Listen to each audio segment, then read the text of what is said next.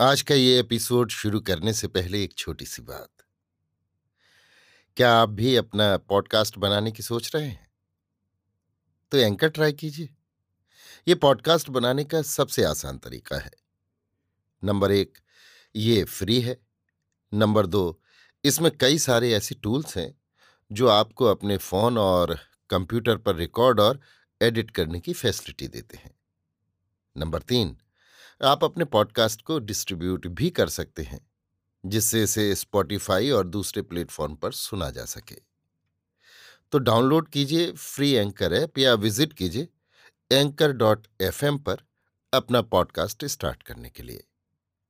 ये तो थी एक छोटी सी जानकारी, और अब शुरू करते हैं एपिसोड का सिलसिला। तो आज के एपिसोड में लीजिए सुनिए आचार्य चतुर्सेन शास्त्री के लिखे उपन्यास, गोली के छियालीसवें भाग, मुकदमा को मेरी यानी समीर गोस्वामी की आवाज़ में। एजेंट गवर्नर जनरल बहादुर बड़े सख्त अंग्रेज़ थे। पहले कह चुकी हूँ कि कुंवरी के मामले में वो मेरे प्रबल विरोधी थे।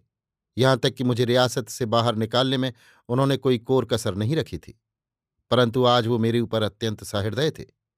वास्तव में न्याय और व्यवस्था पर ही उनका ध्यान था। मेरी हत्या का षड्यंत्र अत्यंत ही जघन्य था। वो जानते थे कि ऐसे मामले अक्सर रियासतों में होते रहते हैं। मेरी जैसी गोलियाँ जब तक सुंदर व जवान रहती हैं, इसी तरह चूसी जाती हैं और फिर उनका कंटक दूर कर दिया जाता है। राजा रईसों की रंगरेलियों की ये पुरानी परंपरा है। एक निष्ठावान अंग्रेज़ कैसे इसे बर्दाश्त कर सकता है? अतः इस मामले में एजीजी ने बड़ा सख्त कदम उठाया और जिस समय मैं आबू की उपत्यकाओं में बैठी अपने पुत्र को लोरियाँ गा गाकर वहाँ के स्वस्थ वातावरण का आनंद ले रही थी, उस समय राजधानी में उथल पुथल हो रही थी।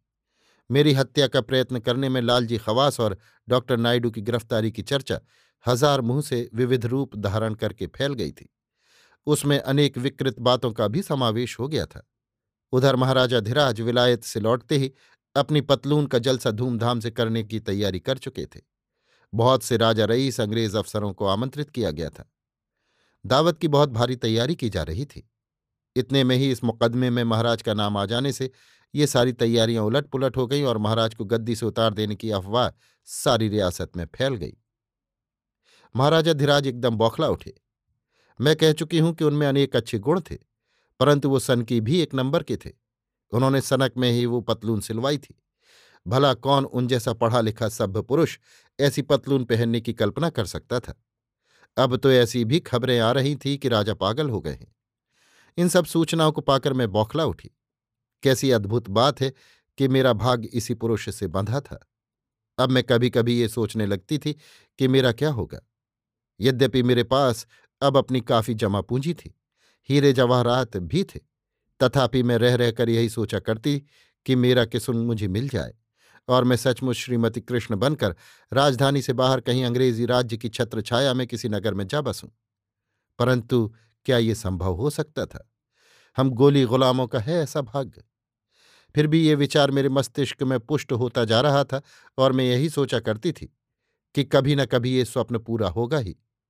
परंतु किस उनकी कोई सूचना न मिल रही थी। हर बार मैं वासुदेव महाराज से कहती, वो अपने आदमियों को लिखते पर हर बार उन्हें वही जवाब मिलता कि किस उनका कुछ भी पता नहीं है। सुना है कि अन्नदाता ने उसे कैद में डाल दिया है। ये समाचार सुनकर मैं अधीर हो उठी। मैंने चाहा कि एक बार वासुदेव महाराज स्वयं राजधानी जाएँ और सब समाचार ले आए। परंतु अभी मैं यहाँ निरापद न थी। वासुदेव महाराज ने मुझे छोड़कर जाना ठीक नहीं समझा।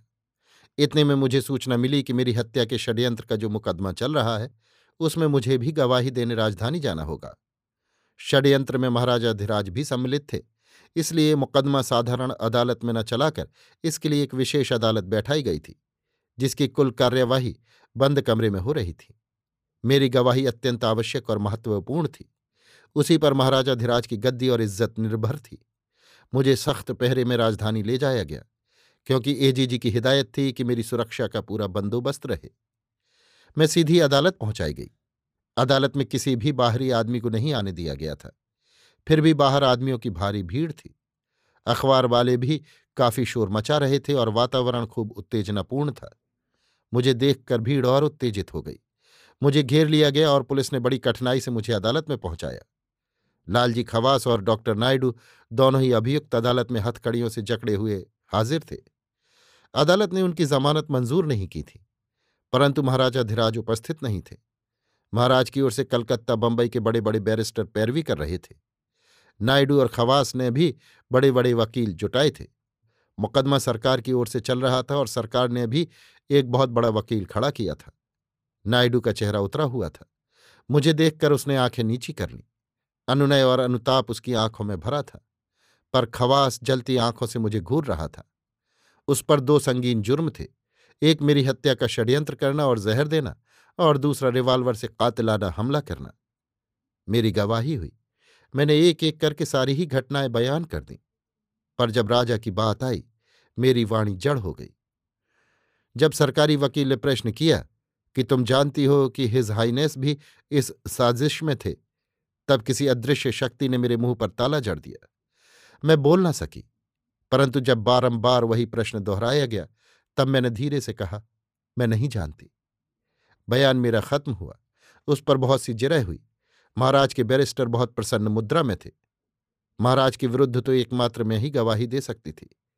मेरे बाद वासुदेव महाराज का बयान हुआ। उन्होंने बताया कि खवास ने मुझ पर मार डालने की नीयत से गोली चलाई थी, लेकिन उनके झपट पड़ने से खवास का निशाना चूक गया और गोली उनकी जांग में लगी। जिरह उनसे भी बहुत हुई। बयान होने पर हम लोग उसी भांति सख्त पहरे और सुरक्षा में आबू पहुँचा दिए गए। आबू लौट आने पर मैं तरह तरह की चिंताओं में घिर गई। मैं नहीं जानती थी कि महाराजा धीराज मेरे साथ क्या व्यवहार करेंगे। यद्यपि मैंने उनके प्रतिकूल बयान न देकर उन पर भारी एहसान किया था, फिर भी वो उस निष्ठा से बढ़कर न था, जिसके साथ बीस वर्ष पहले मैंने उनके प्रति आत्मार्पण किया था। मेरे इस आत्मार्पण के बदले यदि वो मेरी हत्या कर सकते थे तो भला मेरे इस बयान का वो क्या मूल्य समझ सकते थे? न पहले और न अब। आबू आने पर मुझे उनका कोई संदेश मिला। ज्यो ज्यो दिन बीतते जाते थे, मैं बेचैन होती जाती थी। मेरी समझ में ही ना आता था कि क्या करूँ। अंततः मुझसे निष्क्रिय नहीं बैठा गया। राजधानी से लौटे मुझे अभी दो ही मास हुए थे कि मैंने वासुदेव महाराज को सब बातें समझा बुझाकर राजधानी भेज दिया। मैंने उनसे अनुरोध किया कि वो किस्म का, मेरे बच्चों का केसर का तथा दूसरे सारे हालचाल लेकर आए। पहले वो मुझे वहाँ छोड़ने को राज़ी नहीं हुए। पर अंत में चले गए। अपनी गैर हाजिरी में मेरी सुरक्षा की जो भी व्यवस्था वो कर सकते थे, करते गए। राजधानी से लौटकर उन्होंने जो जो बातें बताईं, उन्हें सुनकर मेरा मन और व्यग्र तथा व्यथित हो गया और मैं घबरा गई।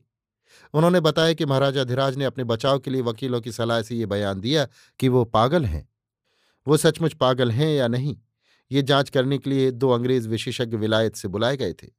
जब वे अंग्रेज़ महाराज की जाँच करने महलों में गए तब उनसे कहा गया कि महाराजा धीराज की हालत बहुत खतरनाक है। ज़्यादा आदमियों को देखकर वो भड़क उठते हैं। उससे ठीक ये होगा कि एक एक डॉक्टर ही उनकी पृथक पृथक जाँच करे। बेचारे अंग्रेज़ डॉक्टर झांसे में आ गए। महाराज रंग महल के भीतरी भाग में एक छोटे से कमरे में जा बैठे। वहीं अब उनमें से एक डॉक्टर उनकी परीक्षा के लिए पहुँचा। तब वो उस पर शेर की भांति टूट पड़े और उनकी गर्दन पर सवार होकर बोले, साले के साले लिख दे कि हम पागल हैं, नहीं तो अभी मार डालूँगा। डॉक्टर की अक्ल गुम हो गई और उसने प्राण संकट में देख उन्हें पागल होने का सर्टिफिकेट दे दिया। सर्टिफिकेट को पढ़कर महाराज ने हंसकर कहा, इसे अभी बंद कर दो और दूसरे गधे को भी लाओ। जब दूसरा डॉक्टर आया, तब उसके साथ भी यही व्यवहार किया गया और उनसे भी पागलपन का सर्टिफिकेट ले लिया गया। इसके बाद प्रत्येक को पाँच पाँच लाख रुपया इनाम देकर प्रसन्न कर लिया गया। रुपए पाकर दोनों अंग्रेज़ अपना वो अपमान भूल गए, प्रसन्न हो गए। उन्हें एक सप्ताह राजधानी में मेहमान की भांति रखा गया। शिकार दावत और जल से हुए और फिर उन्हें विदा कर दिया गया।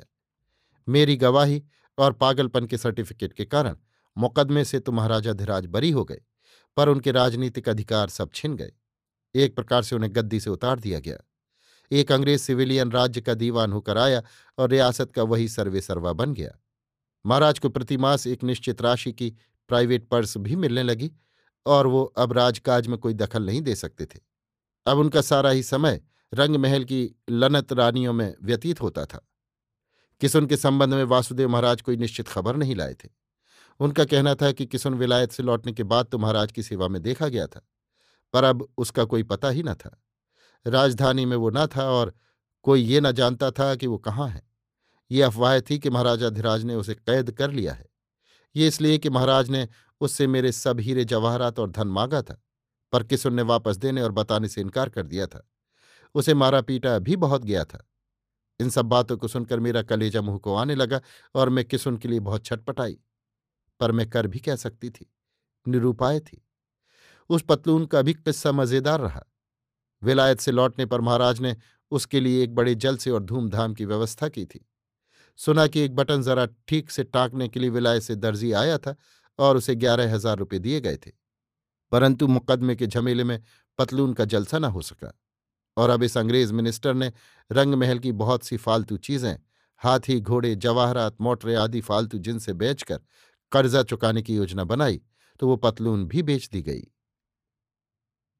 अभी आप सुन रहे थे आचार्य चतुर्सेन शास्त्री के लिखे उपन्यास, गोली के छियालीसवें भाग मुकदमा को मेरी यानी समीर गोस्वामी की आवाज़ में।